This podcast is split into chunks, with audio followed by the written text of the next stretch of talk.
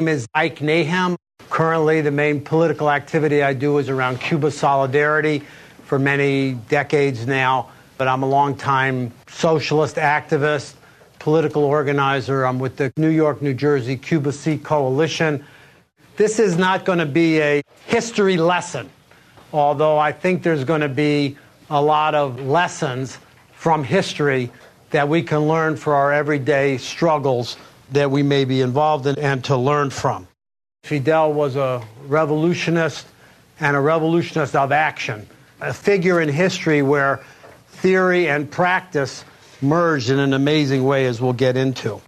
This is also not going to be a class of what they call hagiography, if people know that word, a personality cult or anything like that.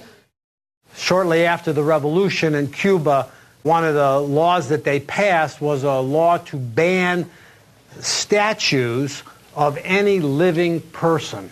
And then after Fidel died, many of you may famously remember that he insisted, and it was passed into law in Cuba after he died, that there be no statues or public things. He was a strong opponent of what was called the cult of personality that became manifested in the Stalin era in the Soviet Union. There's this great story of when Fidel was visiting a small town in the Cuban countryside, and you know, very small population. They had just built some roads to connect some of the small towns and stuff, and so they had a ceremony in the village. The villages that came together were very excited about Fidel coming to visit, so they put up a statue. So Fidel gets there and he says, Well, Oh, I really appreciate you, but you guys are breaking the law. You don't know that we have this law that you can't put a statue up for any living person. And he said, and there's a reason for that. He says, what would happen if I sold out the struggle? You know, then you'd be stuck with this statue. so the thing is that Fidel never sold out, as we will see. So these classes are not just about the past, and the history is rich and full of lessons that it is, but really the present and the future. Because to understand the tremendous impact that this man had growing up in a small island in the Caribbean, at the time of the revolution, less than 7 million people, the impact that he had on world politics and on world history, as we'll go over from the Cuban Revolution to the liberation struggle in Southern Africa and much more. Not only was Fidel a product of his times, as we all are, but to an amazing degree, an extraordinary degree, Fidel also shaped history. What I want to try to do tonight and in the next two classes is to go over what I think is the main source of Fidel's many legacies. I mean, when you look at the accomplishments of Fidel in his 90 years on this earth, you can point out many things. I mean, as a humanitarian, there's very few leaders that have set in motion the wheels that opened up to millions of working people, the poorest, most destitute layers of the working class and peasantry, access to medical care, to education, the legacy of the incredible, which the U.S. government right now is slandering in an obscene way, legacy of medical internationalism, the missions of Cuba around the world, emergency relief, that legacy. The legacy against racism, the Cuban Revolution before the passage of civil rights legislation in the United States carried out an incredible sweeping program against racism and segregation, the legacy of U.S. domination in Cuba, sort of the Cuban Jim Crow. Same with women's rights. Cuba was the first country in the entire Western Hemisphere that ratified and legalized a woman's right to control her own body and the establishment of the Federation of Cuban Women and things like this. On the level of strategy and tactics, politically, the art of revolutionary politics, if you look at that legacy. As a military leader and a commander, Fidel was at the center of two of the great and important military battles of the 20th century. Not only the Cuban Revolutionary War of 1956 to 1958, but also the war in southern Africa from 1976 to 1990 that ended with the unraveling and the defeat of apartheid South Africa, the securing of the sovereignty of Angola, and the winning of the independence of Namibia. As a so called statesman, diplomat, breaking through Cuba's diplomatic isolation imposed by the United States, as an orator, literary skills, so on and so forth. So, any one of these things, in and of themselves, would be an incredible legacy for any person. So, all of these singular achievements point to an exceptional life. But when you look at it all together, I think we have to ask the question that to really understand these accomplishments, even in their singularity, and to understand that they flow from Fidel's embrace of socialism and Marxism as a coherent world outlook and a guide to action as he understood it and as he greatly developed it. I think Fidel is the embodiment of the famous slogan of Lenin that without revolutionary theory, there can be no revolutionary practice. So, let's get into the things that helped forge Fidel and the historical background that produced him and that he enhanced. The first major source is the tradition of Latin American anti imperialism. Here we have Simon Bolivar and Jose Marti. Bolivar, the liberator, who led many revolutionary wars that resulted in the independence of much of Latin America, that gave a tremendous impetus to the fight against slavery, which Bolivar was a strong abolitionist.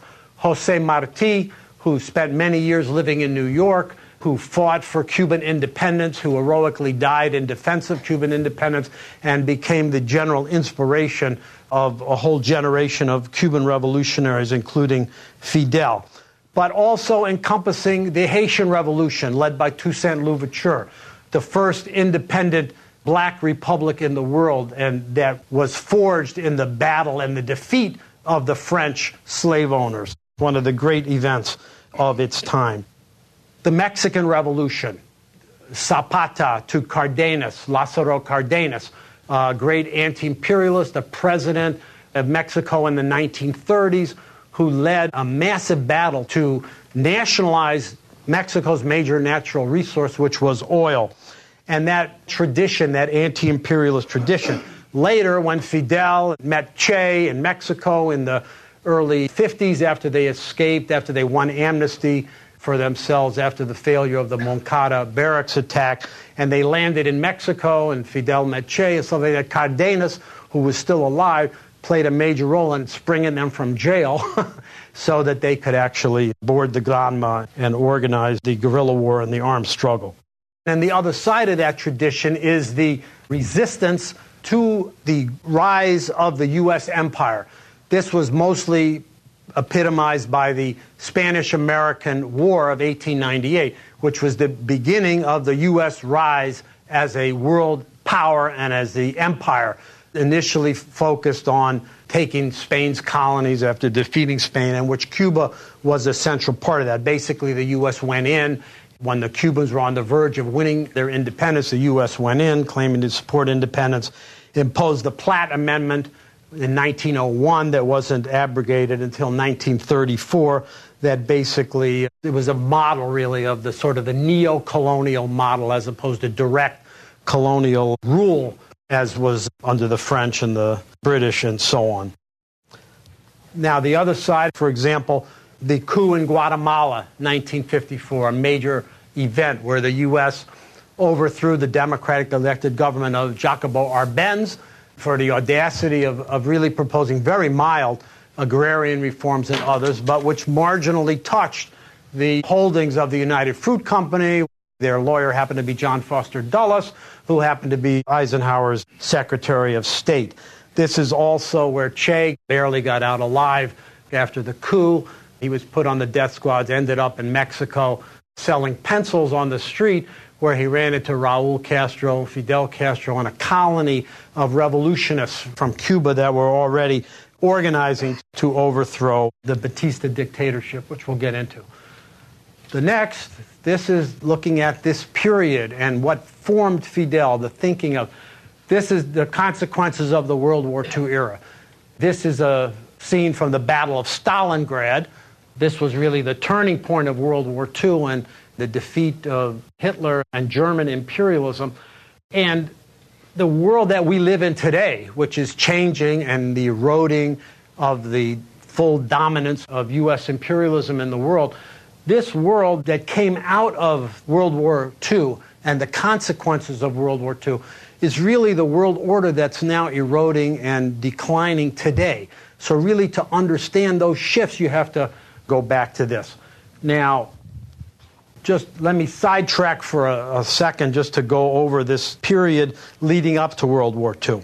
Because I think what happened was that Germany, which became the most advanced capitalist power technically in the late 1800s, and once they overcame the obstacle to German capitalist development of the fracturing of the countries into sort of fiefdoms, when Bismarck was able to unify Germany under a united state under capitalism, and then they found out after they had done all this and had surpassed the British and the French in modes of production and technique and so on and so forth, they found out that the surplus capital that they now had, which traditionally had been used by the French, the British, the Dutch, to grab colonies in the world, there were no real colonies left. They got Namibia, but the world was already divided up. So World War I was really a war that the French and the British, to preserving their empires, and the Germans, who wanted some uh, empires and allied with these decrepit semi-feudal empires, the Ottoman Empire, the Austro-Hungarian Empire, and so on. And then they were defeated, and then the massive, onerous Versailles Treaty and so on, then the Depression, the rise of Hitler, the Russian Revolution, which is really what ended World War I, and all of that. So that was what laid the basis for the uh, World War II era. So let's go into the what are these consequences. First of all, the decline of the British and French empires. The British won World War II, but it was really like, I mean, they were part of the winning alliance, but they basically lost their empire much of it right away, but by the 1950s, even what they could be able to cling into. And the French, who had been defeated by the Nazis, the French bourgeois state, but maintained their colonial holdings in Indochina, in Algeria, and in Indochina. They were defeated at the Battle of Dien Bien Phu in 1954. But this period led to the decline of the British and French empires and the rise of the U.S. global power, which in different forms, not necessarily direct colonial rule, displaced British and French empires. And this was a very important shift in the global relationship of forces in the world. The same thing in Asia.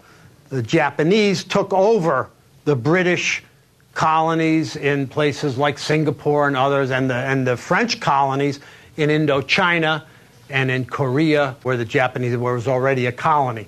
So this laid the basis for this clash between Japan displacing the French, and this created space for revolutionary movements, particularly in Indochina and in Vietnam, led by Ho Chi Minh. The other side of this, the other major consequence, is the uh, rise of the Soviet Union. This is a very crucial outcome of World War II the Soviet Union had been greatly weakened in the interwar period. The massive purge trials, which include unbelievable numbers of officers of the Red Army and purges, something like 90% of the officer corps was basically executed, and the weakening of the Soviet Union, which, again, Fidel was totally immersed in this, and, and then later in his life spoke of this at length and gave his views on this. But in any case, the Soviet Union was very weakened, and Hitler thought that he could invade and within a matter of six to eight weeks could overthrow what he considered the weakened regime.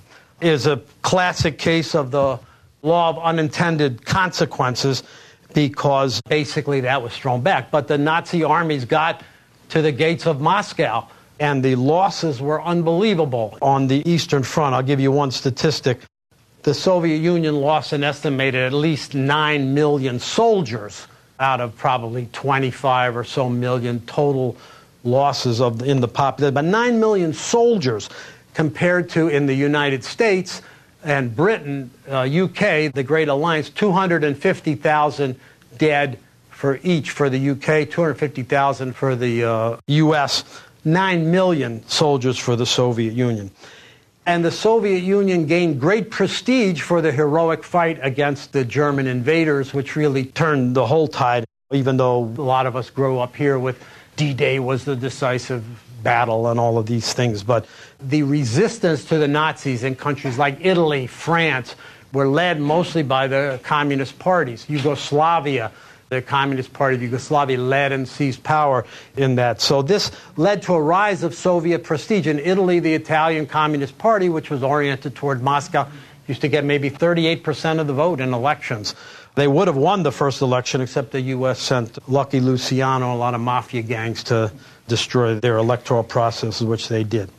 So the other factor, the consequences of World War II, which we've alluded to, is the post war anti colonial upsurge, which is, again, another one of the unintended consequences. Within a few years after the end of World War II, the British Empire had lost India.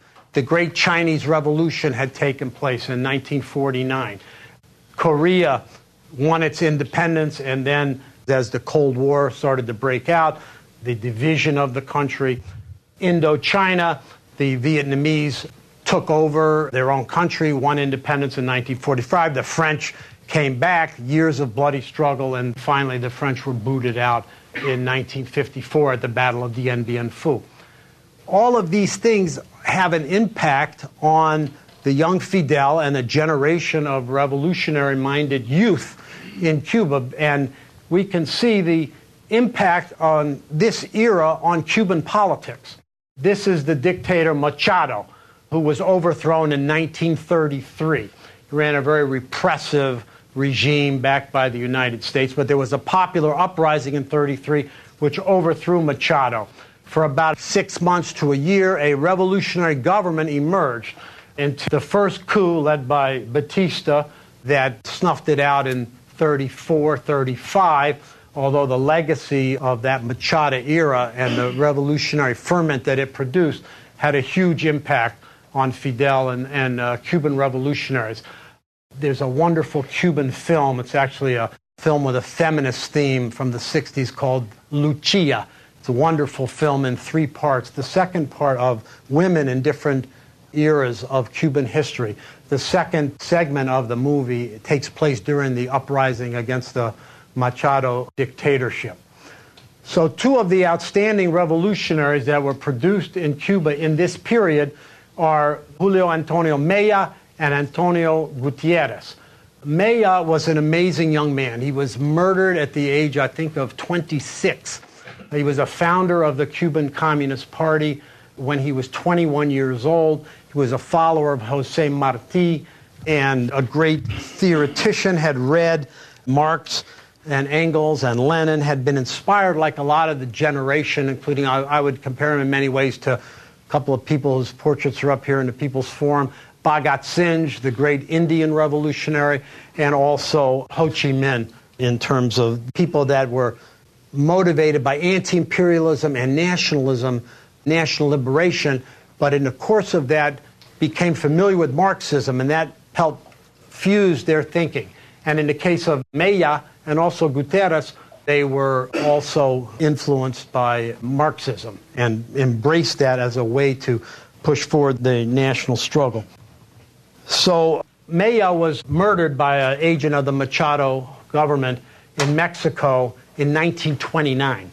But he was a great inspiration. Fidel speaks of him and Guiteras in this book, in my life, and uh, people to get it's a very rich history.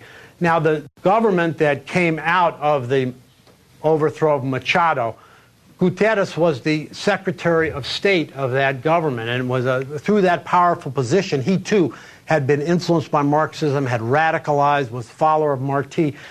He promulgated some of the most amazing pro labor reforms unemployment, compensation, nationalized the telephone companies, unheard of things. And he also was murdered by Batista's thugs, I believe it was in 1934.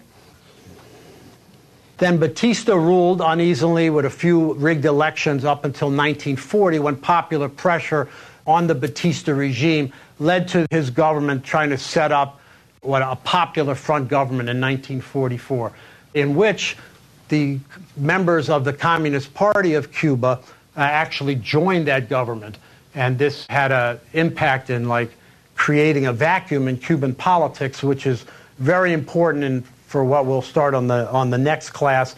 So let me also say one other thing just on Mella. He was murdered while he was walking in the streets in Mexico with his companion, the great Italian communist artist and photographer whose name was Tina Modotti, a brilliant photographer who people should look up her great works. So, this was the, as I said, Guiteras under the Grau San Martin, short lived government, but they implemented many of these reforms minimum wage, eight hour day, and so on. So, these are the events that lead to the background to the Moncada attack. This is a wonderful picture that my friend Cesar found from the University of Havana. Fidel was a student in that period, 1947 48, a leader.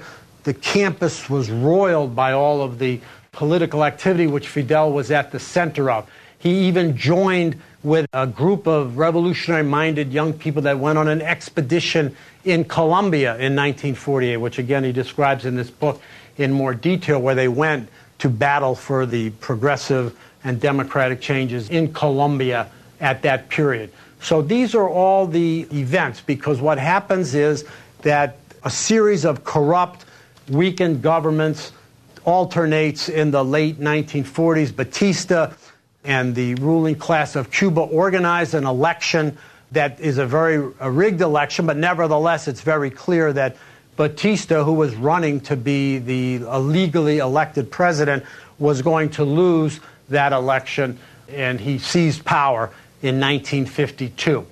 So, shortly after the coup, the coup took place in 1952, and Fidel and a series of patriotic youth began to organize for a military assault in the name of defending the 1940 Constitution and defending the Republic. And they began to organize.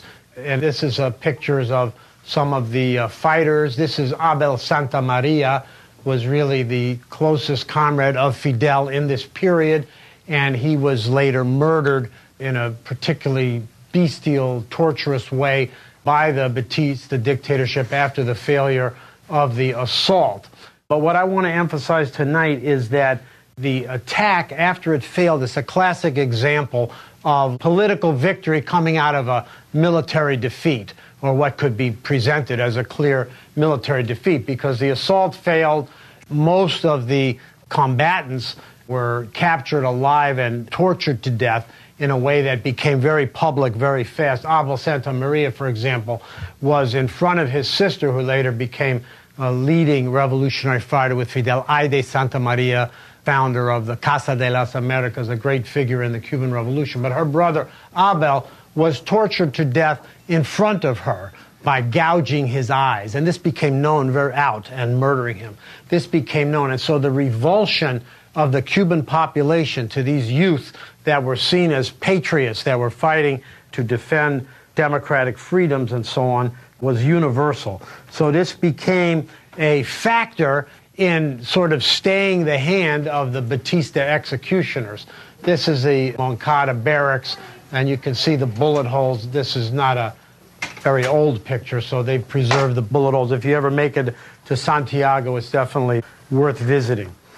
So Fidel was saved by a black sergeant who promised that he would preserve his life. So Fidel and some of the other ones were not murdered, and they went to prison. And while there was still enough political space in Cuba, not much, but there was a trial, it was a rigged trial of the revolutionaries, and Fidel took the dock. Fidel was a trained lawyer who became a revolutionary, had a practice in Havana, and he kept saying it's practice. He was always giving his services to free to the poor of Havana, so he never was able to make a going concern, but he was a lawyer. And so he spoke in court, and his speech was smuggled out, called History Will Absolve Me.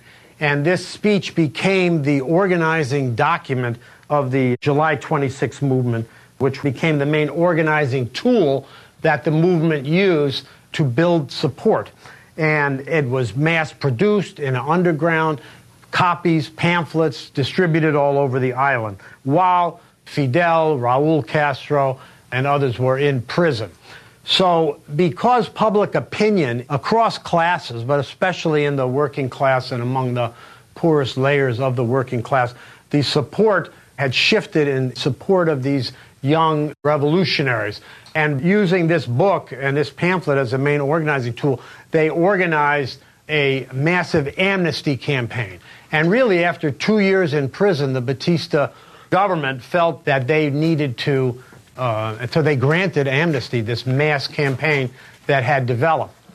Part of that was that it was impossible while they were in prison to kill them because of the spotlight of public opinion. So many of Batista's goons and the death squads that were unleashed that were clearly targeting Fidel and the others. So very quickly they moved. This is the getting out of prison after the successful amnesty campaign. This is Raul. Juan Almeida, Fidel, and other uh, combatants. So, very quickly, they went to Mexico. And we discussed a little last week that in Mexico, at that time, the traditions of the Mexican Revolution, the traditions of political asylum, Mexico was full of colonies of refugees from many struggles against dictatorships and different regimes, including opponents of Batista there were colonies of Cubans and so on. This is where Fidel met Che. This is a young Che. They're in a Mexican prison together. They were sprung from that prison because right wing pro Batista elements working with Batista had gotten them arrested. And the former president of Mexico, Lázaro Cárdenas, who was a Mexican president in the 1930s and led the campaign to nationalize Mexican oil, granted asylum to Trotsky was known as a very progressive figure, and he intervened. He was very prestigious in Mexico to get them freed. This is the disembarking in the wrong location, unfortunately, of the Granma, the expeditionary force, and of the 82 revolutionaries that had been recruited. I think about 12 or 16 actually survived. And then they reconnoitered in the countryside this is Fidel and some of the revolutionaries. While they were in Mexico, it very intensive training, veteran of the Spanish Civil War, which, as I mentioned last time, uh, Fidel was totally immersed in the history of that. In fact, Fidel said his main manual that he used to learn guerrilla warfare before he read Giap and Mao and some of the other was actually Ernest Hemingway's novel, For Whom the Bell Tolls, which is actually an account of a revolutionary guerrilla during the Spanish Civil War. It was unfortunately made into a horrible movie by some right winger in Hollywood. So if you see the movie and you have read the wonderful novel by Hemingway, you can do yourself a favor and skip the movie. Now, were these revolutionaries, were they all middle class intellectuals? What was the connection? How did they relate to the working class of Cuba? And talked about how the revolutionary underground that was established, that was a conduit, was led by Celia. This is Haydée Santamaría told about her brother Abel that was murdered by Batista's goons. This is Celia Sanchez. And they led contingents of women that were like conduits of working class youth and Union combatants and others that were part of the July 26 movement that were recruited to go into the countryside and to join the guerrilla force that had started to establish bases and rebel armies as they grew, recruited peasants. So this was a constant pipeline between the revolutionary underground and sometimes leaders of the underground in the cities where there was a vast urban network. Their life became too precarious in some of the big cities, so they would get into this pipeline and get into the country. And this is Haydée and Celia leading groups of recruits into the base area. This is a very good book here, Monthly Review Press. It's an amazing biography of Celia Sanchez, One Day in December. This uh, revolutionary hero and somebody whose life was fascinating. Now, she was a middle class intellectual, maybe not intellectual, but came from middle class origins. But the integration into the working class struggle and her immersion in that is something that's in that book is very well detailed. Okay, so now we get to the revolution, the Battle of Santa Clara at the end of 1958. The Batista regime realizes its days are numbered. The cities are in insurrection, especially Havana. Batista flees to the Dominican Republic, and the revolutionaries find themselves in power. There's a long march into Havana, and hundreds of thousands of people line the streets. So now, this is an interesting situation. I'm going to go step back a second and talk a little bit about some of the theoretical questions that gets involved here. Because we've seen, for example, in the last 20, 25 years in Latin America, a whole number of anti-imperialist and progressive governments come to power through an electoral process. And these governments come into conflict with the vestiges of the state, oftentimes a neo colonial state, whatever that's left over. And this becomes the basis for a lot of conflict. In Cuba, you had a different dynamic, and it's something to understand and grasp when we look at the dynamics of leading a socialist revolution, which is what happened in Cuba. When the revolutionaries took power, the Batista police, which was basically just a force of murders, they murdered like 20,000 people in the course of the revolution and were particularly strutting their power and stuff. But that just dissolved. They were just getting on the first boats that they could get to Miami. The whole police force, basically, the army, the army was defeated. And although many individual officers, some even came over to the revolution, but the army as an institution, as the apparatus, it basically was smashed and dissolved the whole criminal justice system, the court system, which was rigged and corrupt, basically dissolved. So what happened is the revolutionaries come to power, and the major institutions of the state, of the old neo-colonial capital state in Cuba, are basically gone. And the revolutionaries start to build a different personnel of, for a different class power, and there becomes this emerging new state power in Cuba. And this is what happened. Revolutionary police tribunals were organized to bring to justice people. Che, and one of the one of the slanders against Che is that he was the executioner. The right wing sends out all the stuff that Che organized, all the murders of the dissidents right after the revolution. What basically happened was that this was, a, like I said, the police and army, very brutal. 20,000 people killed, torture in every police station, all of that people, after the triumph of the revolution with the vacuum of power that, that took place, they basically began to lynch these cops on the street and basically public executions. And the revolutionary government felt it was important to have a legal process. And so they organized popular tribunals. They presented evidence. Jon Lee Anderson's book on Che, which is not generally a very good book, but he does have a very good section in there where he details, and every one of these guys got a fair trial. People were anxious to give evidence about the crimes and the murders and so on. So about 200 of them were executed after legal proceedings and so on. So this was the embryo of building criminal justice institutions from the ground up. So they didn't inherit all the institutions of the old state but from the beginning, they were building a new state apparatus. So this is a framework in Marxist theory that has come to be known as the workers and farmers government, where you have a government that comes to power that's in conflict with the vestiges of the old state power, which is the full blown capitalist state, even a neo colonial state. And this has happened in history. The, the, Communist International, while Lenin was still alive, began to explore this thesis of the stages by which a socialist revolution takes place. And in history, when we see especially the events that came out of World War II, that this was in Algeria, you had the similar type of government, and in China, in the transition from when they first took power and then when the capitalist property forms were overturned, this transition of what they call a workers and farmers government. And Cuba is really a classic illustration of that dynamic.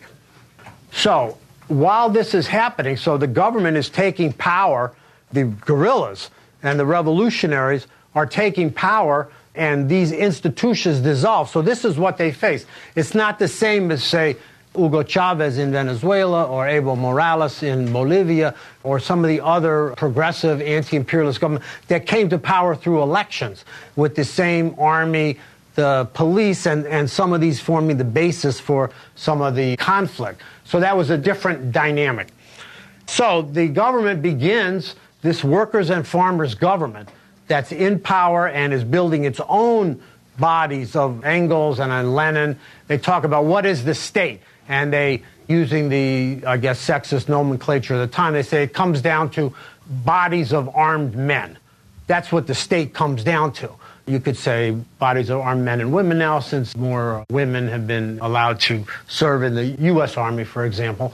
But basically, that is the bottom line repressive apparatus. So they were in power and building their own institution. So the very first thing, the thing that ties everything together, the social reforms that the revolutionaries are trying to implement, is land reform and others. But the land reform really ties together and is at the center of all the social reforms that take place. The smashing of segregation and de facto the Jim Crow Cuba, the women's liberation and literacy campaign, all of these tremendous programs. So what ties it all together is the land reform. They set up the Institute of Land Reform, INRA. Fidel was at the head of it. Che and Fidel collaborated and went back and forth on all the questions. And Che was headed up the Department of Industrialization within the INRA, within the Institute of Land Reform, because they tied land reform, setting up cooperatives, collectives, but also preserving private farming for every farmer that wanted to use their own land and have their own land, limits on ownership, 100,000 acres, which is a lot, and so on. But they connected roads, build tourist resorts, build armies, and to organize the working of the land.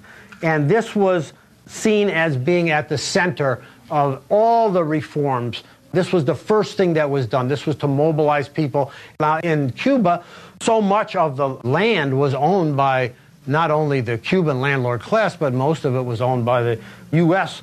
major holdings. So they began to distribute, the supervise, set up farm cooperatives. Nearly 500,000 acres of confiscated land was owned by U.S.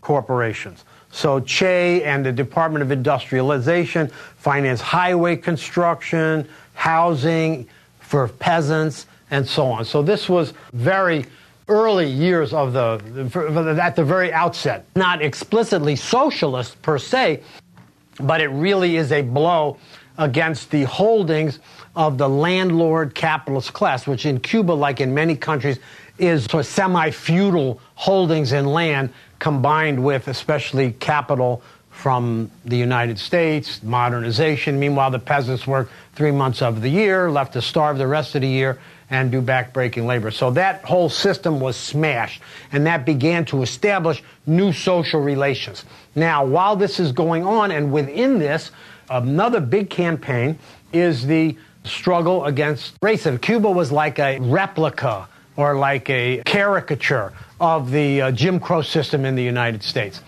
Fidel, and I'm going to read a little excerpt from this speech that Fidel gives in March 1959. This is like three months after the guerrillas take power. So this is very early on. This is reprinted, in fact, the syllabus for this class, which is online somewhere. I mentioned last week there's an archive at the University of Texas which has actually every speech almost that Fidel ever did. You can look this up, March 29th, 1950. I'm just going to read a little little example of it to give you an idea of, of the consciousness. This is like five years before the passage of Civil Rights Act in the United States and the Voting Rights Act. This is an example, which is why in the early years of the Cuban Revolution to this day, there were layers of black freedom fighters, civil rights movement, revolutionaries in that period, including Malcolm X, that were attracted to the Cuban Revolution, that knew that what the Cuban Revolution has done. So this is what Fidel says. I'm going to read a little bit of this. He says, I believe it is my duty to tell the people about the things on my mind and how they must collaborate with their revolutionary government and how it is helping them. But not everybody's mentality has developed enough in the revolutionary way. A revolutionary consciousness is lagging behind the people's feelings. The people's feelings are all revolutionary, but their mentality is still not wholly so. The people's mentality is conditioned by many inherited prejudices, many vestiges of the past, and many old customs. If the people want to overcome this evil, they must begin by recognizing it. Battles must be won by us. The battle against unemployment, the battle to raise the standards of the lowest paid workers, the battle to bring down the cost of living, and one of the most just battles that must be fought, a battle that must be emphasized more and more, which I might call the fourth battle, the battle to end racial discrimination at work centers. I repeat, the battle to end racial discrimination at work centers. Of all forms of racial discrimination, the worst is the one that limits the colored Cubans access to jobs. It is true that there is in our country, in some sectors, the shameful procedure of barring Negroes from jobs. Everybody knows I am not a demagogue. Everybody knows I hate demagogy. The first form of racial discrimination we must combat is racial discrimination at work centers. This limits access to places where a living can be learned. It limits the Negro's chance of satisfying his needs, and so we commit the crime of denying the chance to work to the poorest group particularly. While the colonial society made the Negro work as a slave, made the Negro work more than anybody else and without pay, we commit the crime in our society, which some have wanted to call a democratic society, of doing just the opposite and trying to prevent him from working uh, to earn a living. And he goes on. And it's a brilliant speech, and it set the tone early on that the fight against racism, the fight against segregation was going to be at the center of the Cuban Revolution. The same is true for women's liberation. I already mentioned that in the hills, there was a women's battalion, a combat battalion organized of women, in addition to the soldiers and the combatants and the conduits and the people that recruited in the city and recruited people into the countryside. But after the revolution triumphed, the Federation of Cuban Women was established. Now, just think for a minute what Cuba was like in this period before the revolution. In Havana, one of the main industries of so called tourism was the commercial sex trade. It's estimated that maybe one out of three women in Cuba were employed in that industry, were prostitutes or some degree of the chain of prostitution and commercial sex. It was known as the brothel of the United States and so on and so forth. So the revolution smashed all of that. And many, many thousands and thousands of women were retrained, given jobs, and many of the women, young women, that were the bulk of the cadre even to this day in Cuba has some of the highest indices of women in professional occupations, teachers, doctors, nurses, and so on of any country really in the world. But the literacy campaign was particularly women in the leadership. This was an amazing effort that smashed basically total illiteracy within a matter of a few years, getting all Cubans up to a third grade, then sixth grade, then ninth grade level. And today, where Cuba, I think the United Nations bestowed us as one of the first countries in, in the Americas, if not the world, to be illiteracy-free territory. And this was a massive campaign. It was going on while the revolution, as we'll get into in a little bit, was coming under tremendous attack militarily by the United States government during the Bay of Pigs, the Cuban Missile Crisis, and all this. These are teachers that are going out into the countryside teaching people how to read and write, getting their certificate and so on. Several were murdered by uh, mercenary forces at the time of the Bay of Pigs. Okay, so at this time, these reforms are taking place on all these and they're having a huge impact on social relations inside Cuba because social relations are changing. And social relations are what are at the key of any genuine revolution. The way you can tell if a revolution is a real revolution or, or just a fake revolution, revolution of rhetoric and so on, is when they begin to change the social relations in society between workers and bosses, between peasants and landlords, between men and women, between blacks and white supremacists or whatever you want to call it.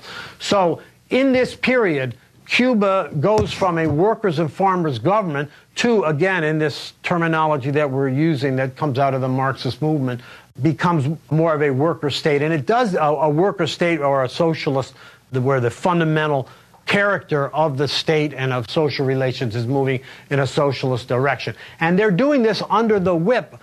They're very conscious on the one hand, but there's also a degree of, of just events that are forcing this process along because this is the period 1959 1961 when the Bay of Pigs, when the United States government, first under Eisenhower and then Kennedy, decides that this is not just some typical radical sounding and even a few radical acting Latin American government, that this is a government led by conscious people that know what they want and that are serious about elevating the position and the political power of the working class and the poor peasants.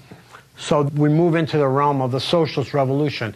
All of these things involve narrowing what Marx calls the prerogatives of capital. So this is not explicitly socialist measures, but one of the first ones was the rent law. In Cuba, like in New York, the rent is too damn high. And in Cuba, they, one of the first laws that they passed was to, I think, reduce rents by like 80%, was it? Something like that. It couldn't be any more than 10% of your salary. That's not bad. We could use that in New York, I'm sure. And you can imagine that the apartment owners, many of whom were U.S., but not all, they weren't too happy about that. The other thing here is the expropriation and destruction of the U.S. mafia. This was very popular. In the period before Fidel became demonized after some of these cops and others were executed after legal proceedings, and they started to demonize Fidel in the U.S. press. Fidel was very, very popular. You can find video on YouTube of Fidel doing a tour in New York City in 1959, where he goes to Penn Station. He's mobbed by people. Mayor Wagner, who was the mayor at the time, comes out and greets him and gives him the key to the subway or whatever, you know. And but this is not only a moral thing about the sordid, sleazy system that these mafia families had imposed on Cuba and all that. This was a major economic question, too. By kicking out and expropriating the property of these people, that's a big chunk of capital in Cuba. Remember, Cuba was completely dependent on U.S. capital. Many of its factories were dependent on U.S. parts, were owned by U.S. companies. So this revolution is taking place, and at the same time, its industry and its factories and its ability to produce goods, they're being squeezed by the United States. The United States refuses to refine its oil, all in response to these legal measures taken by the revolution. So they had to train whole layers of Cuban working people to basically take over the factories, to learn how to run them, and as they began to get trade, especially from the Soviet Union and stuff, to be trained in the new. So this was a whole process of where the capitalists that owned these factories, which, you know, the process of nationalization that took place, which we will go into, was a legal proceeding, and any industry or company that was scheduled to be nationalized or proposed to be nationalized was compensated. They had it was all through a legal process under international law and so forth. But the U.S. capitalists that owned many things in Cuba, in the land and in the cities, were not interested in negotiating any compensation or so on. They were expecting fully that the United States would be bringing back them and their property rights through overthrowing the Cuban government. So that was what they expected.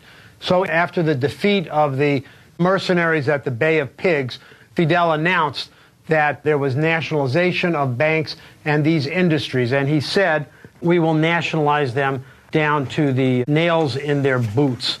So this is a very key part by 1961, 1962, with the nationalization of industry, with the land reform, with these broader social measures, and then most decisively in Cuba is the question of the state monopoly of foreign trade. This is the measure that really supersedes the market forces in Cuba at that time. And then planning comes in. You begin to overturn, although it's still functioning within a world market and world capitalist economy, but at the same time, within Cuba, trade is mediated through this new worker state. So this puts them in a position because it existed at the time where they could also integrate their economic system into the existing systems that existed in the Soviet Union and Eastern Europe to take the place of and get spare parts and stuff for their machinery. This is the period then where defending the revolution is tied into the social measures being taken. Because at each stage of the process, the Cuban revolutionaries and the new Cuban state and government is coming under unrelenting pressure from the United States. This is Fidel leaping off a tank as he's leading the tanks that rushed to with the Bay of Pigs when they learned that this was where the mercenaries were, were going to be landing. So this is the Bay of Pigs. These are the captured invaders organized by the CIA. Now, it's very interesting. One little aspect of this that gives you an indication of the type of savvy political opponent that Washington was facing that they weren't used to. When these people were captured, I think there was about 2,000 of them that had survived. They captured them, never tortured them, nothing like that. In fact, they got information about every single one of these guys, and they had ID and stuff like that. And they put out a pamphlet that explained in detail the class composition of this army. And they broke it down. It was very interesting. There were like, I can't remember the exact figures, but you know, like so many owners of industry, so many rich people, 35 professional playboys. I mean, I forget, they broke it and they wrote a, they wrote a pamphlet of it, something that I should have jotted down the statistics. And they put that out. They explained this is an army of the overthrown. This is who they are. This is their class. There's no workers and peasants in this mercenary army. They kept them in, again, no torture, no nothing. They kept them and they traded them eventually and made the United States trade medicines and stuff that Cuba had been barred from having because of the economic blockade and measures, medicines they traded for these guys who were unharmed. There's a history of this in Cuba. You know, there's so much projection that goes on in the propaganda against Cuba, and they try to use torture. They project what they do onto the Cubans. There's many cases. One of the most famous is guy Armando Valladares, that in the 1980s was a big cause. He was supposedly being tortured in Cuba, and he was this poet you know, he had actually been a cop under Batista, but, you know, leaving that aside. And he was this great poet. He wrote prose, and they published his book of poems, and he was being tortured and all this BS. He had been engaged in terrorist activities, mercenary activities. They caught him, they busted him, they put him in jail for 10 years or whatever. His sentence was when he got out of prison, they made him walk from his cell to the uh, getting out of the gate so that everybody could see he was supposedly had been paralyzed. It was all complete BS. They filmed it, and, and uh, that had never taken place. But there's a history of that kind of frame up I call projection. Okay, so now the Cuban Missile Crisis, because this then becomes the high point of the U.S. attempts to overthrow Cuba that actually brought the world to the brink of nuclear war. After the failure of the Bay of Pigs, they launched this campaign. It was called Operation Mongoose, organized by Bobby Kennedy, the great liberal. And this was a campaign of just sort of unbridled terrorism, assassination attempts, death squad activities, sabotage. And this was met by the revolution defending itself in every way and the failure of that. So they came to the conclusion in upper sanctums of the United States that it was going to take a direct invasion of U.S. forces. They could not rely on proxies.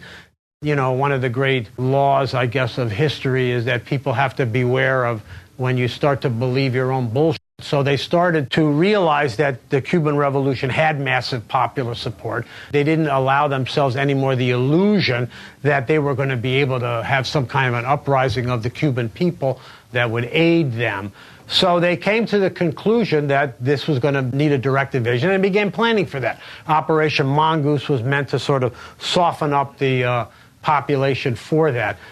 In this crisis, and I'm not going to go into great details, I wrote an essay on this that I would, in all modesty, uh, recommend that people check out. It's part of the reading for this is the political legacies of the Cuban Missile Crisis, where I go into a lot more detail but essentially, in this situation, the Soviet leadership under Khrushchev convinced the Cubans, who were reluctant, very reluctant, and did not want to do it, that they would install nuclear missiles in Cuba and that this would be a defense against what they knew was coming, which was a direct U.S. invasion.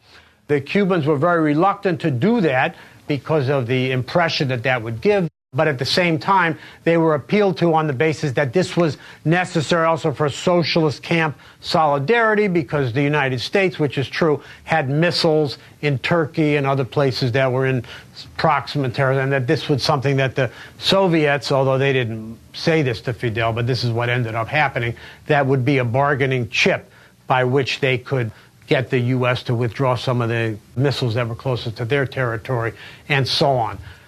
But Fidel insisted this is actually legal for us to do this, and the United States does this. So really, you should be open about this because you shouldn't have any illusions that the United States is not going to notice that they have the most advanced capability for tracking things like this that they're not going to see it and he insisted that this be open and that they what they were doing was legal of course the, the soviets wouldn't do that of course it did get found out then the soviets withdrew the missiles without consulting with the Cubans and by jettisoning the Cuban demands, such as stopping U.S. attacks and so on.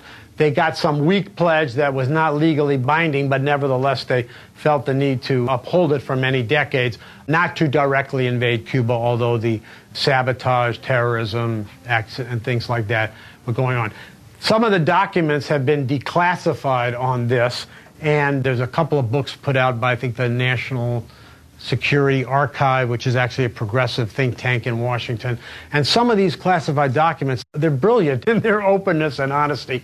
And they estimated that if you had an invasion of Cuba at this time, that within a week or two there would be 18,000 U.S. dead.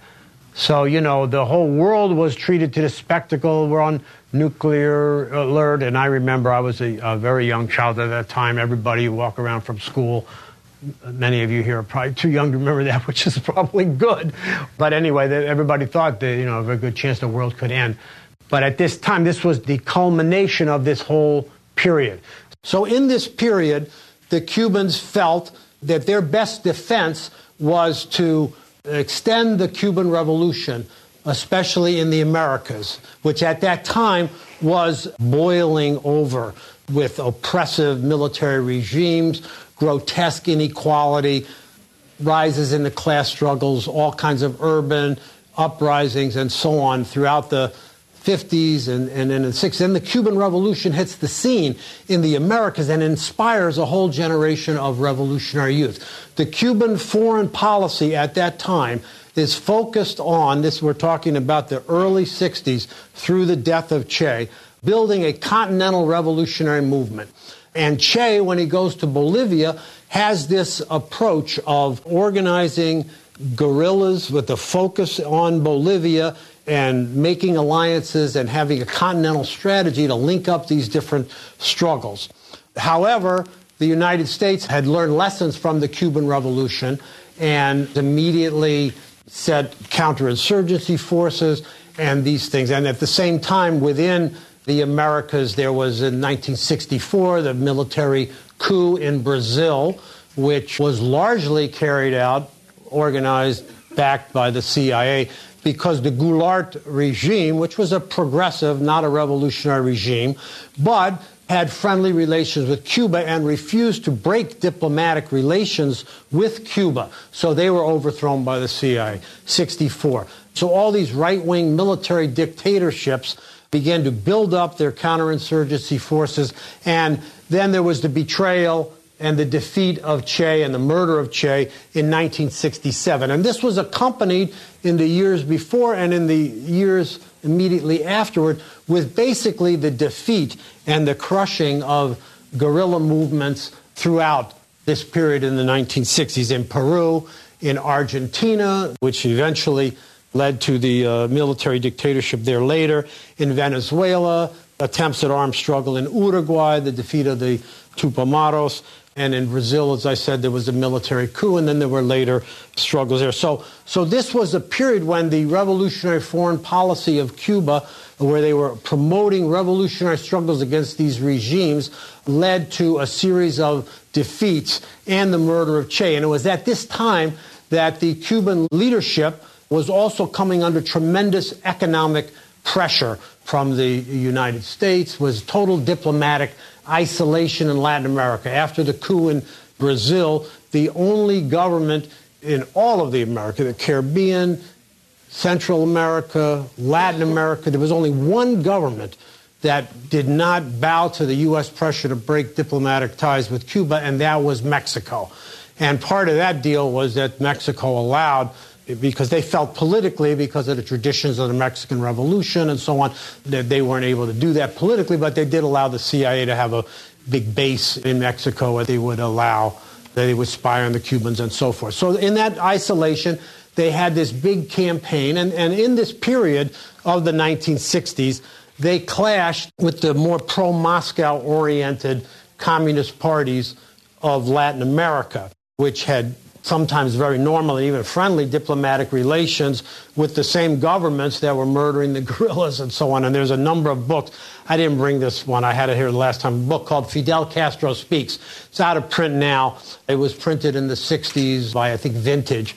And it has a number of the speeches by Fidel in that period where they really excoriate some of these other communist parties. And in Bolivia, the Bolivian Communist Party, which had quite a following in the working class among coal miners and other miners, had originally agreed to support and help lead at the equivalent of a revolutionary underground, which Che's strategy was always that any rural guerrilla campaign would have to have a component, like the Cuban Revolution did, of an urban revolutionary underground, would have to be underground because these were dictatorships where there was no legal political space to work.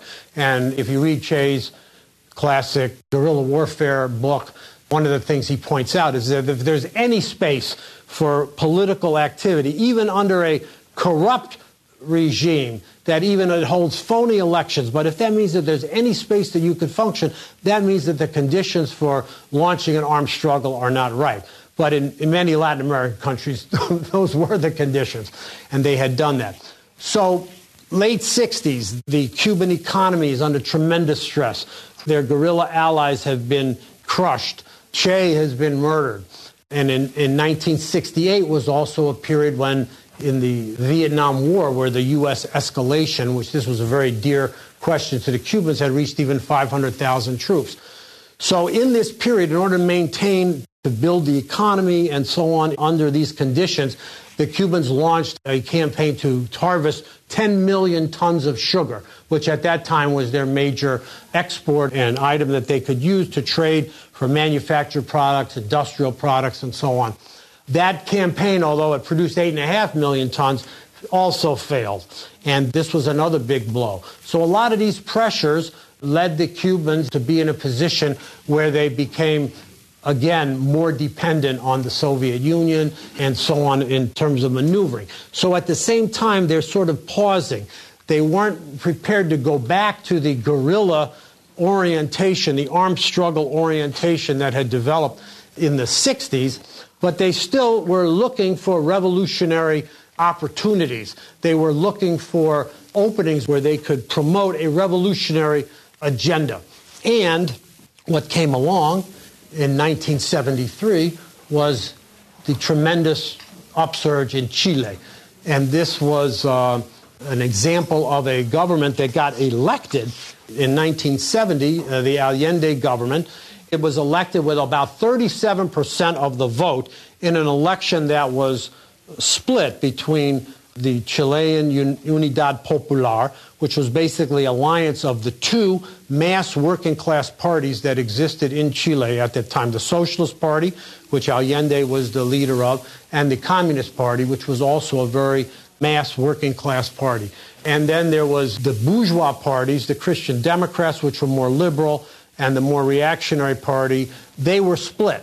So you had a three-way race, and Allende got a plurality of the vote. And when he was elected, this led to a, a massive upsurge and created tr- political space for the working class and its allies in Chile. And the government became more and more popular and began to chip away more and more. By the time of the last congressional elections before the coup, they had gotten up to 44% of the vote in the Unidad Popular coalition. This government began to institute very important reforms. There was land reforms, nationalization of the copper industry, which is a very big foreign exchange earner in Chile and so on. This is a tremendous story. I could give a whole lecture just on Chile, which was one of the biggest defeats for the working class movement since Hitler's smashing of the German workers' movement.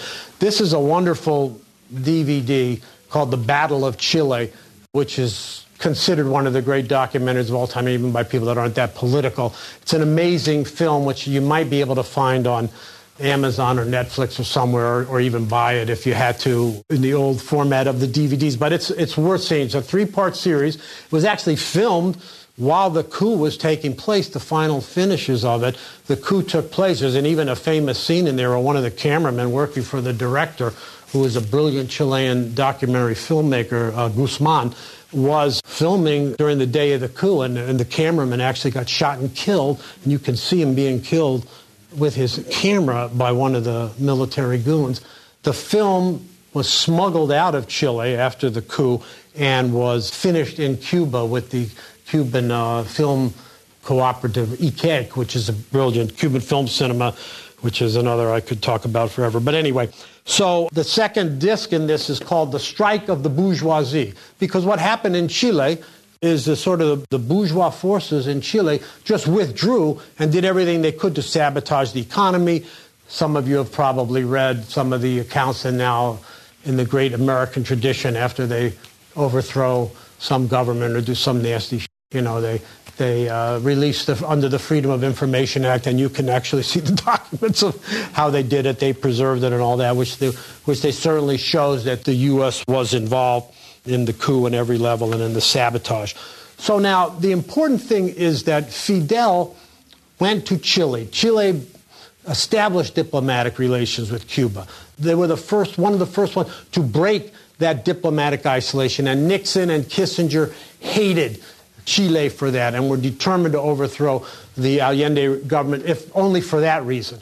Now, Fidel went to Chile in 1971 72, spent many months there Unfortunately, and the, this film documents this, there were legions of workers who wanted arms. They could see the coup coming, and the Allende government stuck to constitutional legality. Unfortunately, the, uh, the Chilean military did not do that as well, and the coup took place, and really as many as 10,000 people were murdered. In the days following the coup, torture was rampant, and this was a huge defeat. And so I always say this is a negative example of Fidel's Marxist world outlook in the sense that, as a Marxist, Fidel understood that this class polarization was not going to be able to be bridged, and that a defeat on the scale of what happened would set back the workers' movement for a long period of time. This is really a law of the class struggle and of history. If you look back on history and you see major events, and this comes back in the next section we're discussing, which is Southern Africa, but this is a law. When Hitler defeated the German workers' movement and, and crushed you know, the remnants of bourgeois democracy in Germany, that was not overturned. I mean, that was just a whole defeat, which lasts a whole epoch. Franco in Spain, Suharto in Indonesia. Whenever the revolutionary movement or the workers' movement has a chance to take power and it doesn't do it and is defeated in that type of situation for whatever reason, you can't just instantly recover from that. It takes a whole epoch. And you can have people that are keeping the revolutionary spirit alive, but that's not enough. So, this is what happened in Chile. We'll see when we get to southern Africa that the opposite happened, where the victory was able to prevent that kind of world defeat. So we go to southern Africa. So the defeat in Chile is in September 11th, 1973.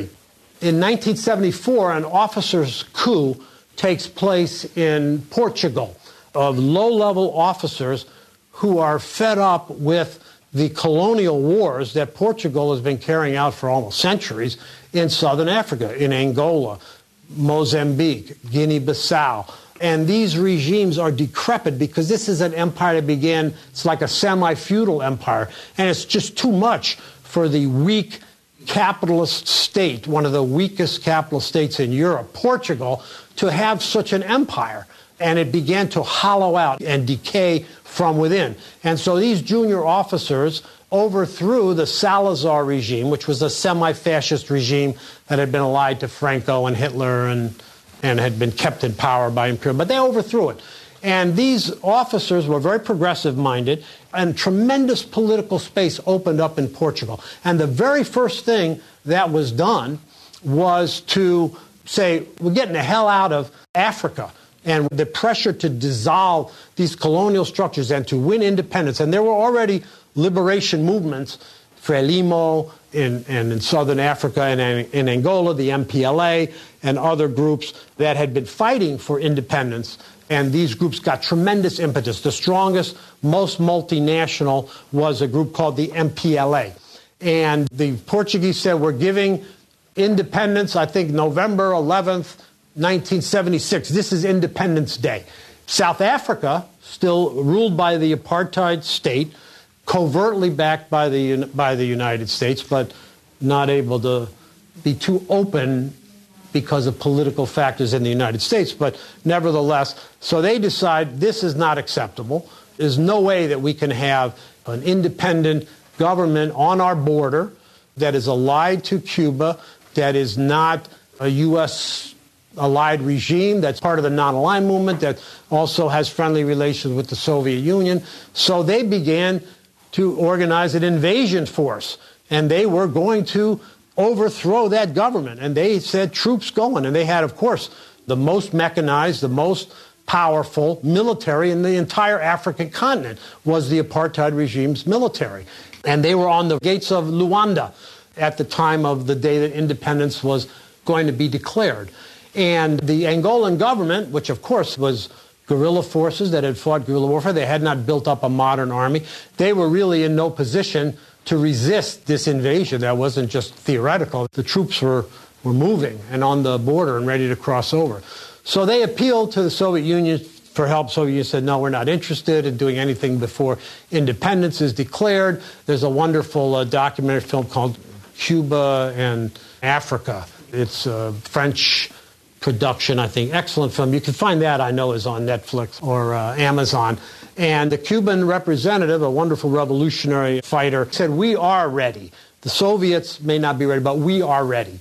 And the Cubans sent, this is one of the most amazing acts of selfless internationalism in the history of the workers' movement and uh, the internationalist movement.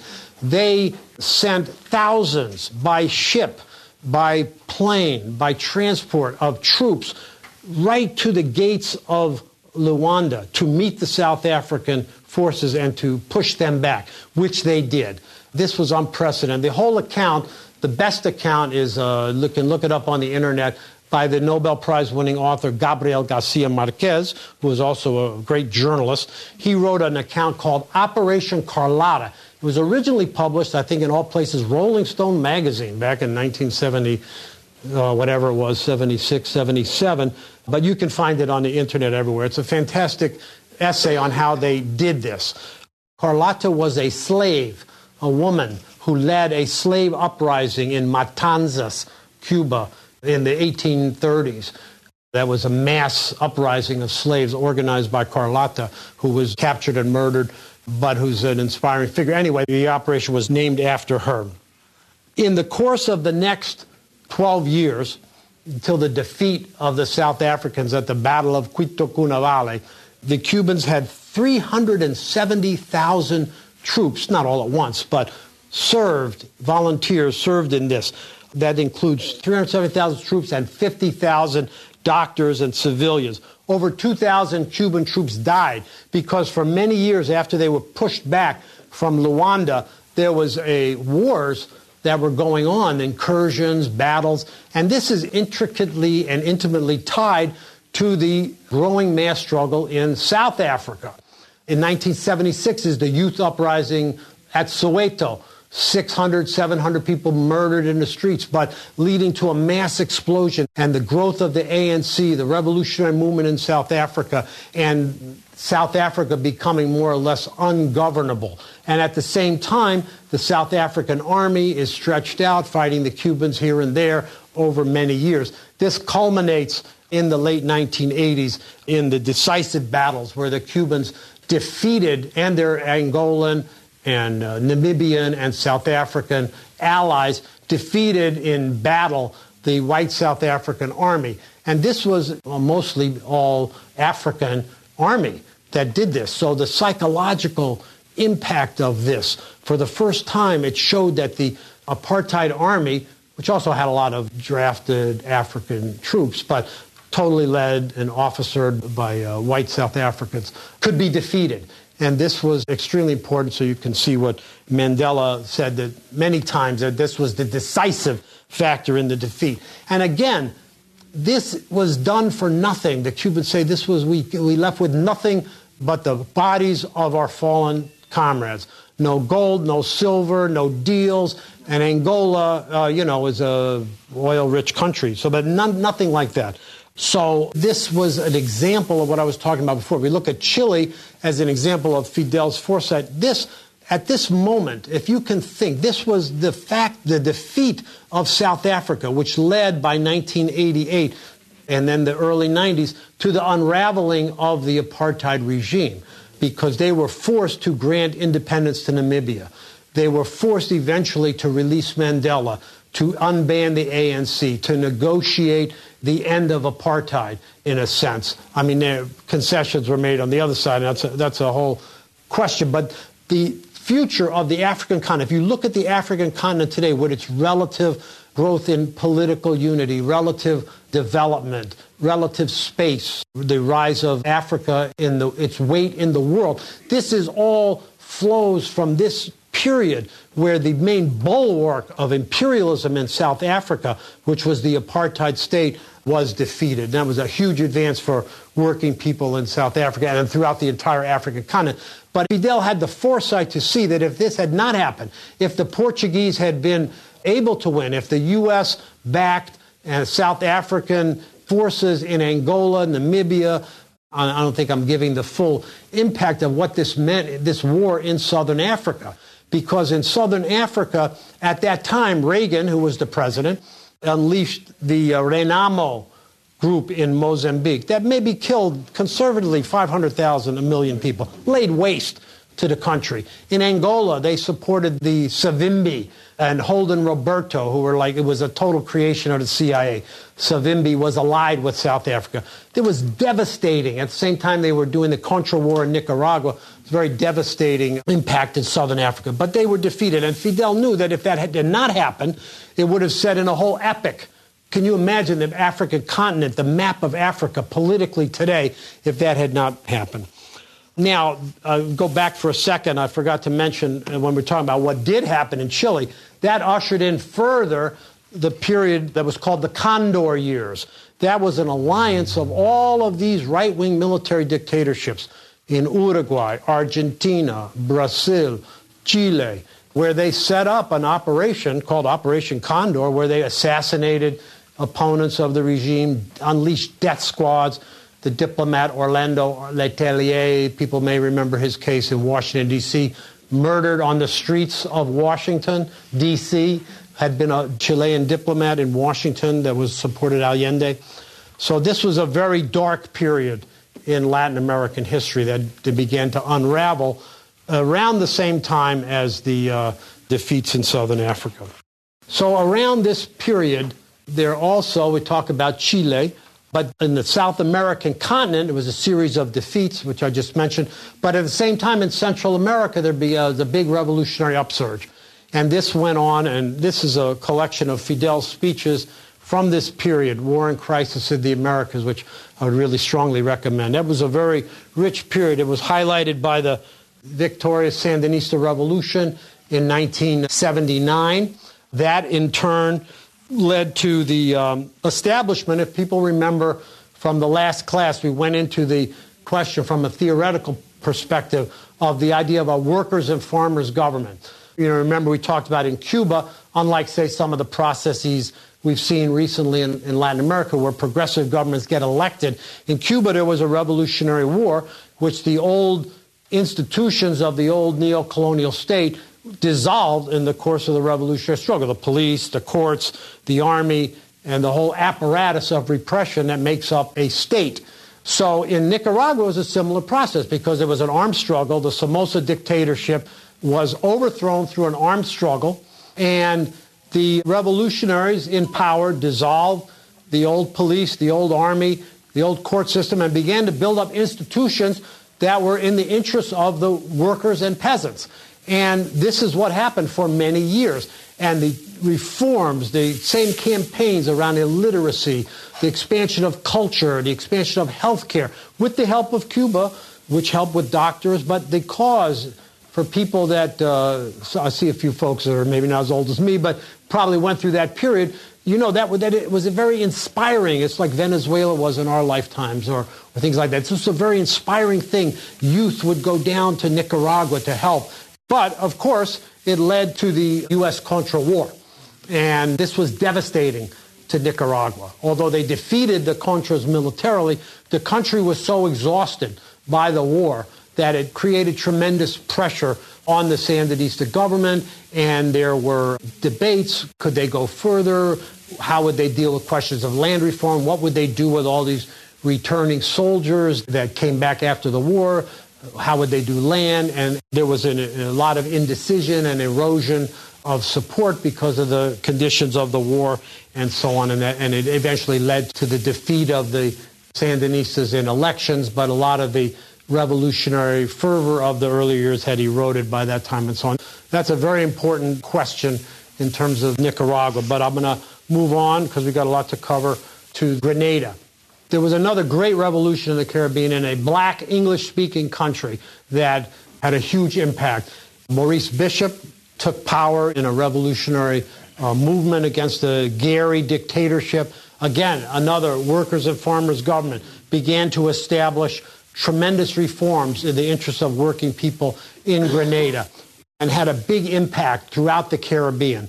And this time, the revolutionary process was destroyed from within.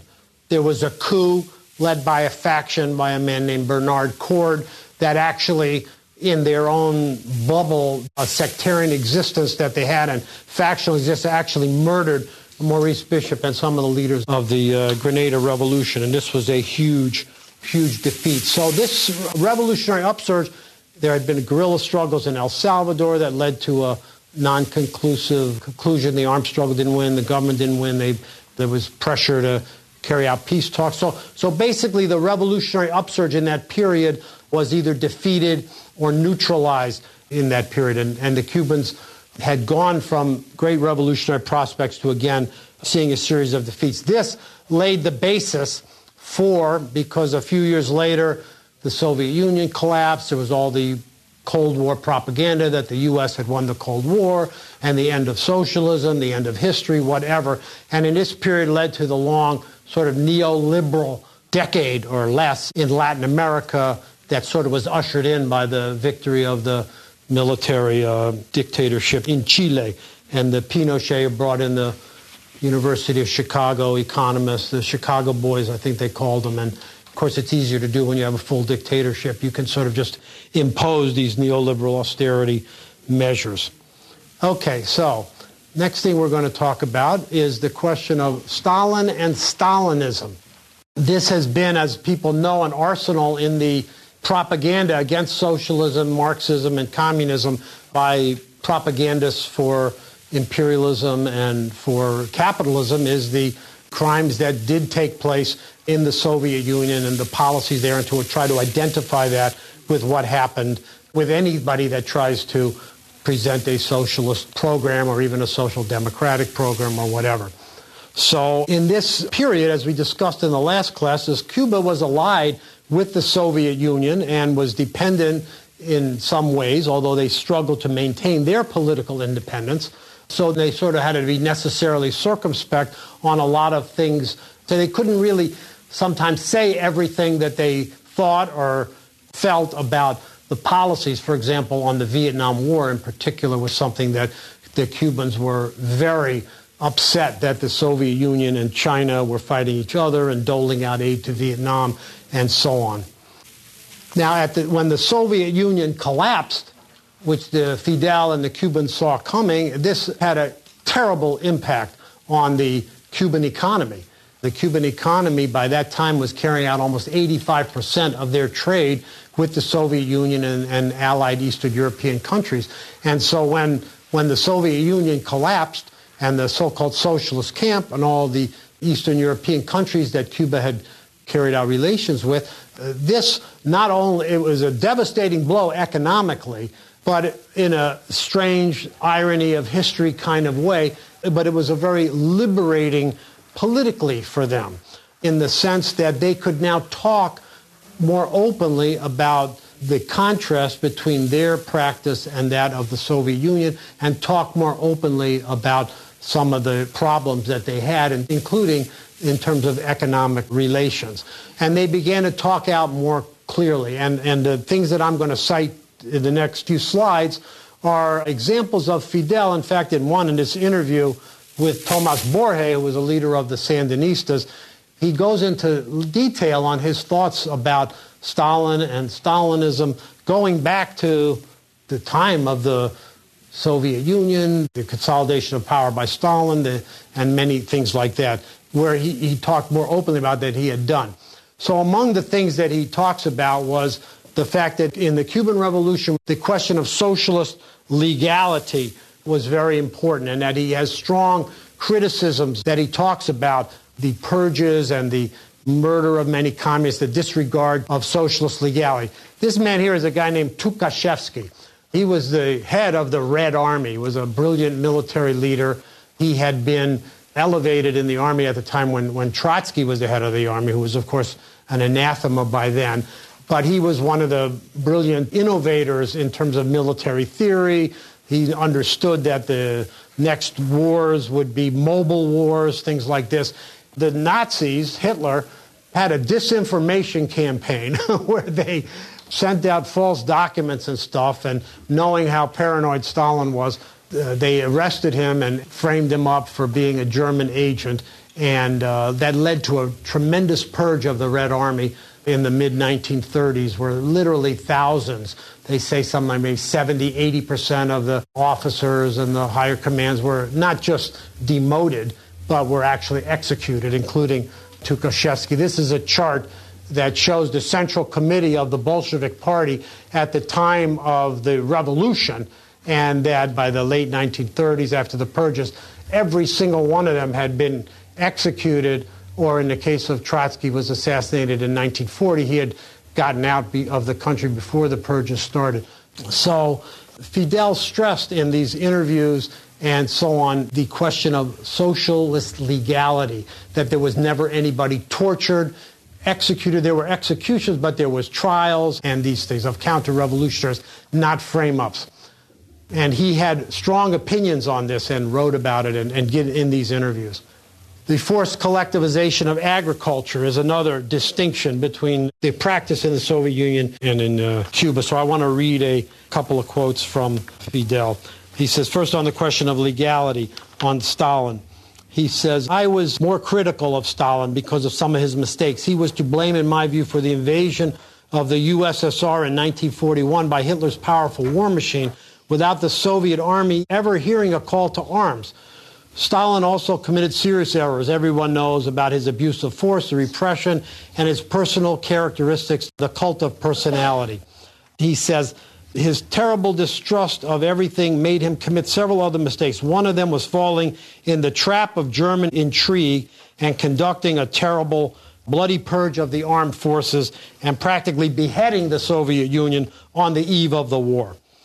Then on forced collectivization, he said some of Stalin's worst mistakes were in agricultural policy and forced collectivization of farms, which never happened in Cuba. It seems to me that the process of socialization of the land should have been started earlier and developed progressively. It seems to me that the attempt to socialize the land in an extremely short period of time historically by means of violence was very costly both economically and in terms of human suffering.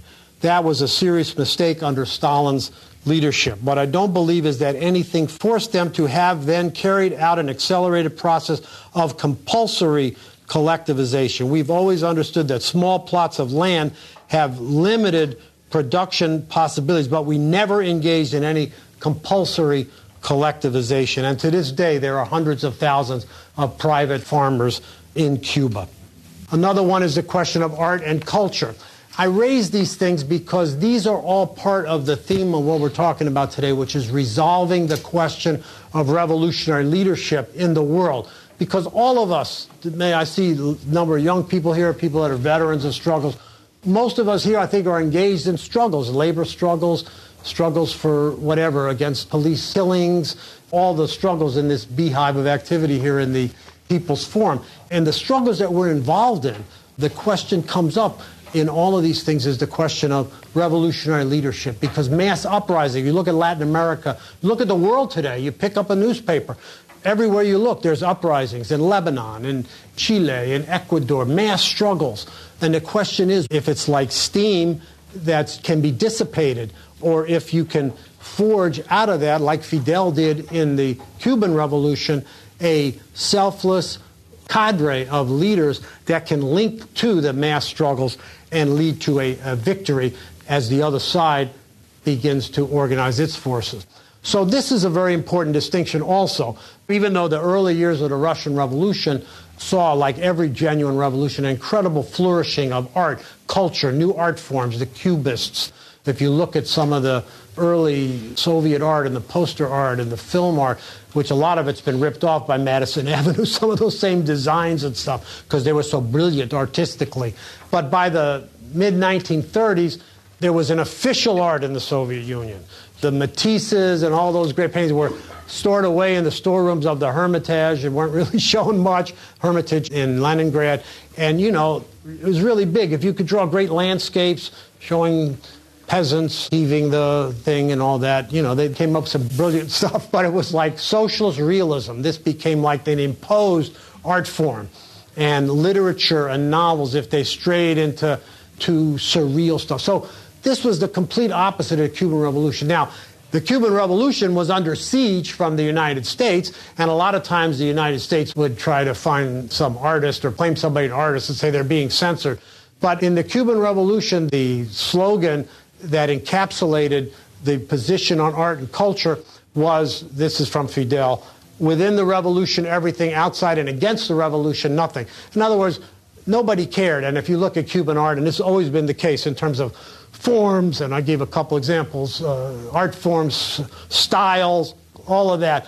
You didn't have to be political or whatever, you know, as long as if it wasn't something that was used to attack the revolution and you, you put yourself in the service of the U.S. in the context of a war against Cuba, then you couldn't expect that the revolution was going to give you a platform to do that but there was no censorship in style and art. There was a period in the 1970s when there was conflict between some bureaucrats in Cuba, and there was some, but that was overcome within a few years.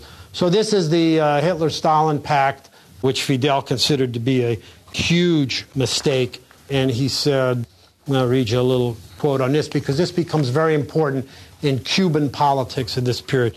So his views were particularly sharp on this question. He said, I was 13 when World War II began, and I read all the newspapers.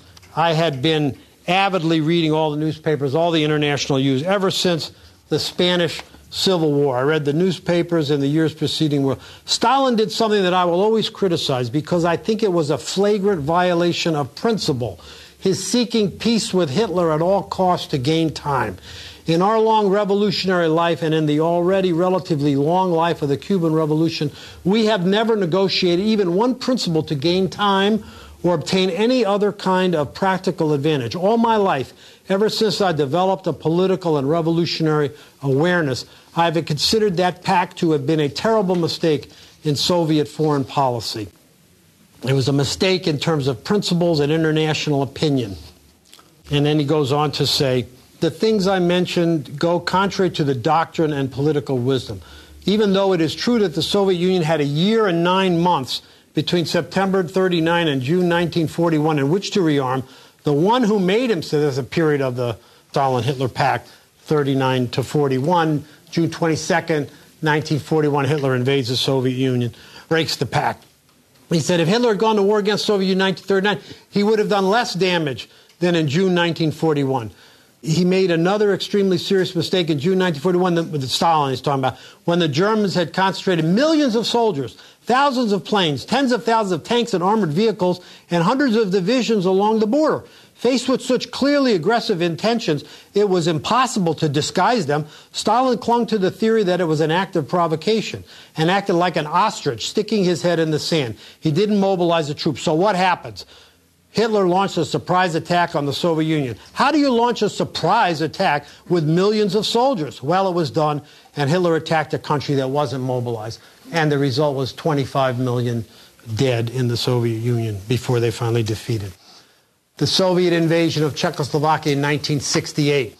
Again, this was the period, as I mentioned earlier, when Cuba was under tremendous pressure.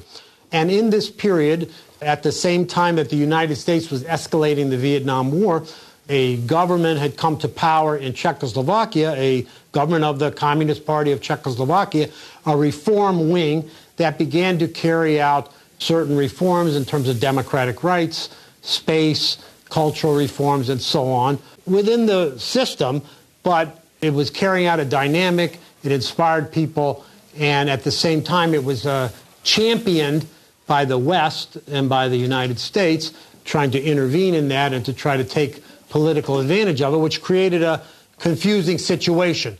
So that when the Soviets invaded and put in a government that was more amenable to it, this resulted in some resistance, which was eventually crushed. And there was a lot of pressure on Cuba. Most of the communist parties of Europe denounced it. This was denounced by most left wing intellectuals around the world. And everybody was waiting. What is Fidel going to say?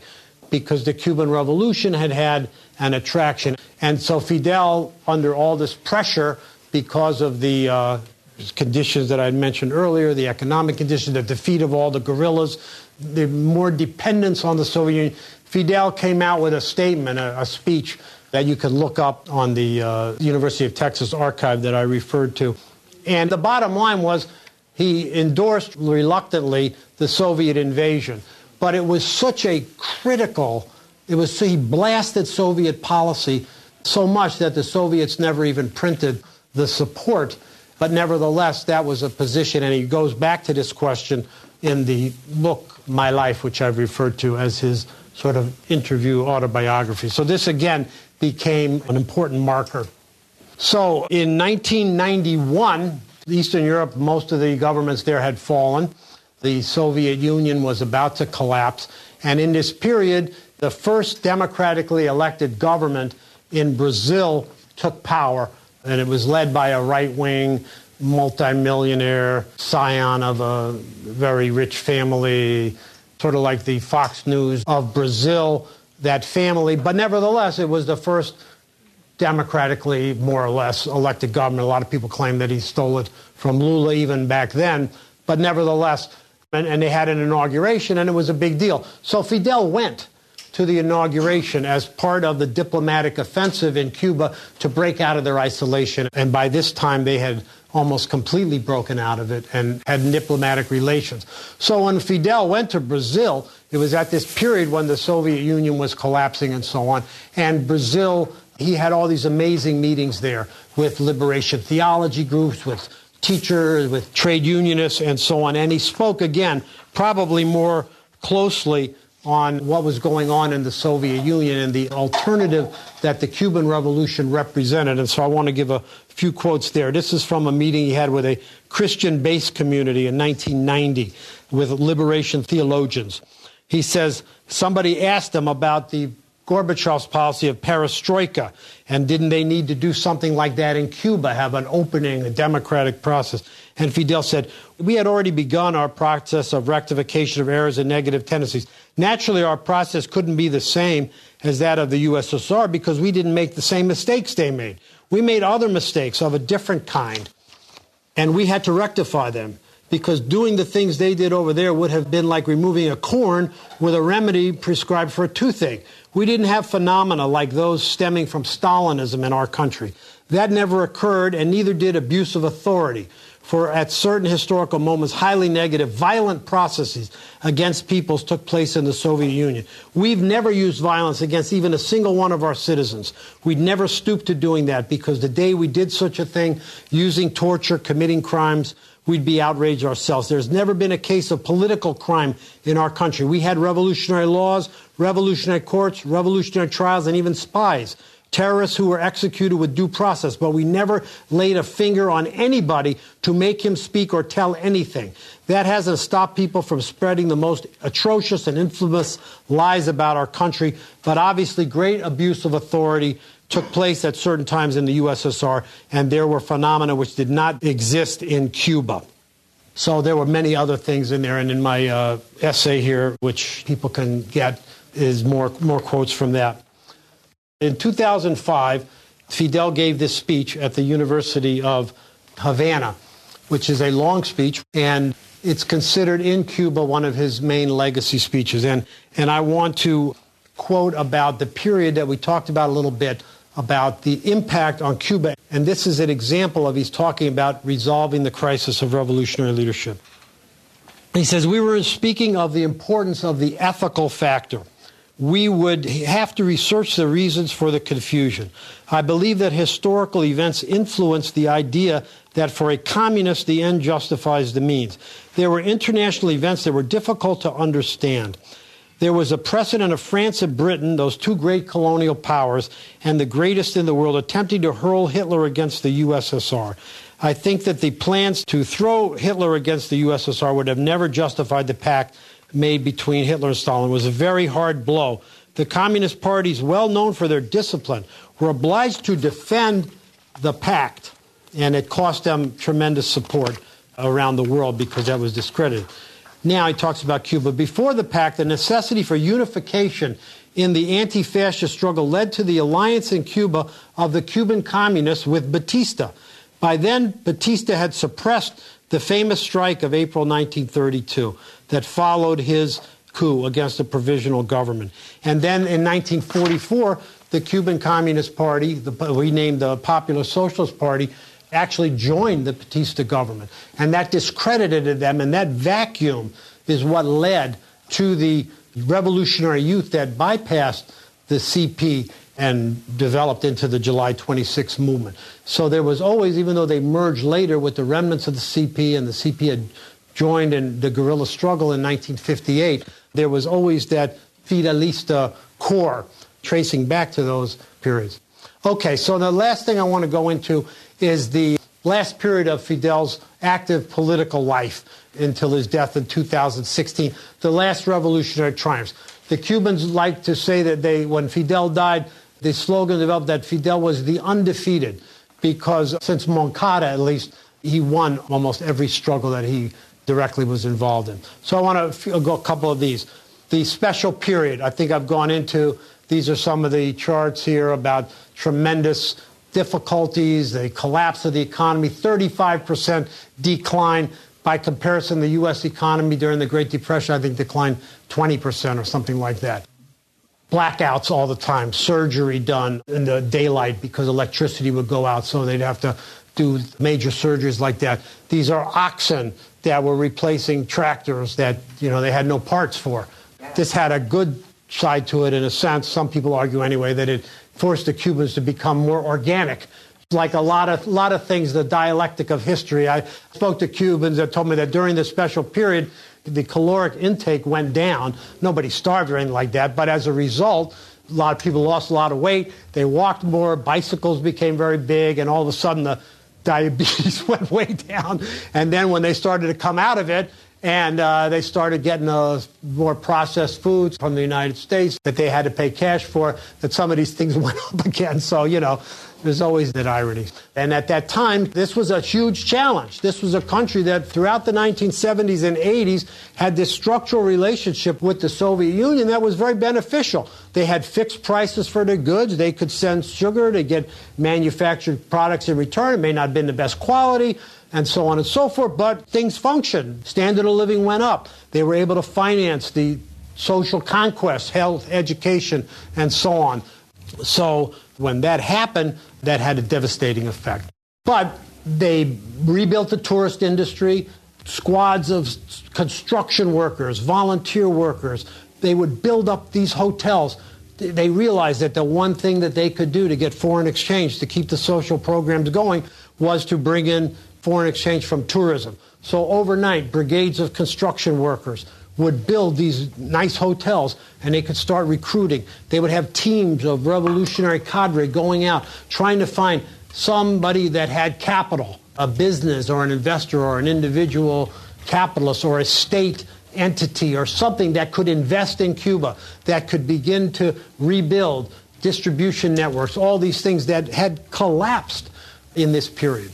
In the middle of while they're leading this fight to get out of the special period, to put that behind them, the case of Elian Gonzalez electrifies the country and becomes a unification because here's a man whose child was taken from him, who's uh, liberated, discovered, and given to these counter revolutionary, anti revolutionary families. There's this spectacle every day the Castro regime and this child escaping from communism, and the father just wouldn't go along with this scenario. He says, I want my child back and I'm not defecting. And they tried everything. They tried to throw everything, and, and he wouldn't do it. And he was a modest worker in the tourism industry. And uh, this is a case that riveted U.S. politics for quite a while, if people remember. And eventually he was returned to his father, and this was a huge victory. And this was something that regalvanized popular struggles inside of Cuba. But this was a victory. The fight against the FTAA, Free Trade of the Americas Act, after NAFTA was passed, if people recall, the Bush administration and then the Clinton administration wanted to extend this to all of Latin America, to have this neoliberal regime that would devastate further working people, you know, do what NAFTA did to Mexican farmers and workers and the maquiladoras and everything. And this was their grand plan, and they had momentum for it. They had elected a neoliberal government in Argentina, Menem. There was a wave of these conservative governments. As I said, the collapse of the Soviet Union, the defeats of the Central American revolutions that led to all kinds of intellectuals, economists, political figures that had previously identified themselves as left wing, moving to the right. Intellectuals like the guy that won the Nobel Prize for Literature, Vargas Llosa, Teodoro Petkoff, a prominent intellectual in, in Venezuela, moved to the right. Jorge Castaneda, who I think he teaches at NYU now. He's become a very right wing. He used to be the Mexican foreign minister under Fox. So they had momentum for this. Cuba led the fight against this. I remember the first time I started going back to Cuba after 1980 would go to these conferences. And this is the middle of the special period when they're on their backs. They would organize these conferences, bringing together trade unionists and others across the Americas to fight and eventually to defeat, to create the conditions that defeated the FTA and had to, that had to be withdrawn. The last, perhaps biggest victory of Fidel was the victory to free the Cuban Five. We just had a event right here at the People's Forum to celebrate the fifth anniversary of the freeing. These were five revolutionaries. They were intelligence operatives that had been assigned to monitor the terrorist activity of these right wing groups because as Cuba was getting out of a special period, building these hotels, building up the tourism industry, the right wing forces in Cuba targeted that industry. This is when they passed Helms-Burton. They set off bombs in hotels. An Italian tourist was murdered. There was sabotage. There was flights dropping all these things, trying to lay the conditions to take advantage. They were clinking the champagne glasses when the special period broke out, literally in Miami. This right wing Miami Herald columnist, a guy named Andres Oppenheimer, but he, he published a book. It was called After Castro, or, or like, but he wrote a book that basically said he's going next year, he's coming down now. And they literally had champagne on ice. And in the course of this, the Cubans kept sending complaints formally to the FBI. Gabriel Garcia Marquez, who I referred to earlier, who happened to have been a friend of both Fidel, a good friend of Fidel, and a friend of Bill Clinton, who admired his novels and invited him to be a guest at the White House. And he brought with him a message from Fidel to Clinton saying, These things are happening. These terrorist groups are doing it. We know this. And can you do something about it? They're breaking U.S. law, among other things, which is that, you know, you're not supposed to try to overthrow a foreign government. They were basically supported or winked at by the FBI and, and, the Aviation Administration and all of these things. And the U.S. refused to do anything about it. And in fact, they sort of used the uh, initial contacts to try to figure out and step up there trying to figure out who, who the Cuban Five were. So, I, well, actually, I'm getting ahead of myself. So, they, what they did was they went in there to actually monitor, not to do anything, but just to monitor the activities of these groups. And they managed to prevent quite a few terrorist attacks. But eventually, and it's a story you can look up, it's a very inspiring story, the case of the Cuban Five, eventually they were arrested. There was a big international campaign. We were very involved in New York and in the United States. Eventually free them after 16 years. Three of them were freed. And then when Obama decided to uh, retreat on U.S. policy and to restore diplomatic relations with Cuba, this was sort of a precondition on, from the Cuban side about this, and they were finally freed as a condition for the establishment of diplomatic relations. This was one of Fidel's final victories. Thank you.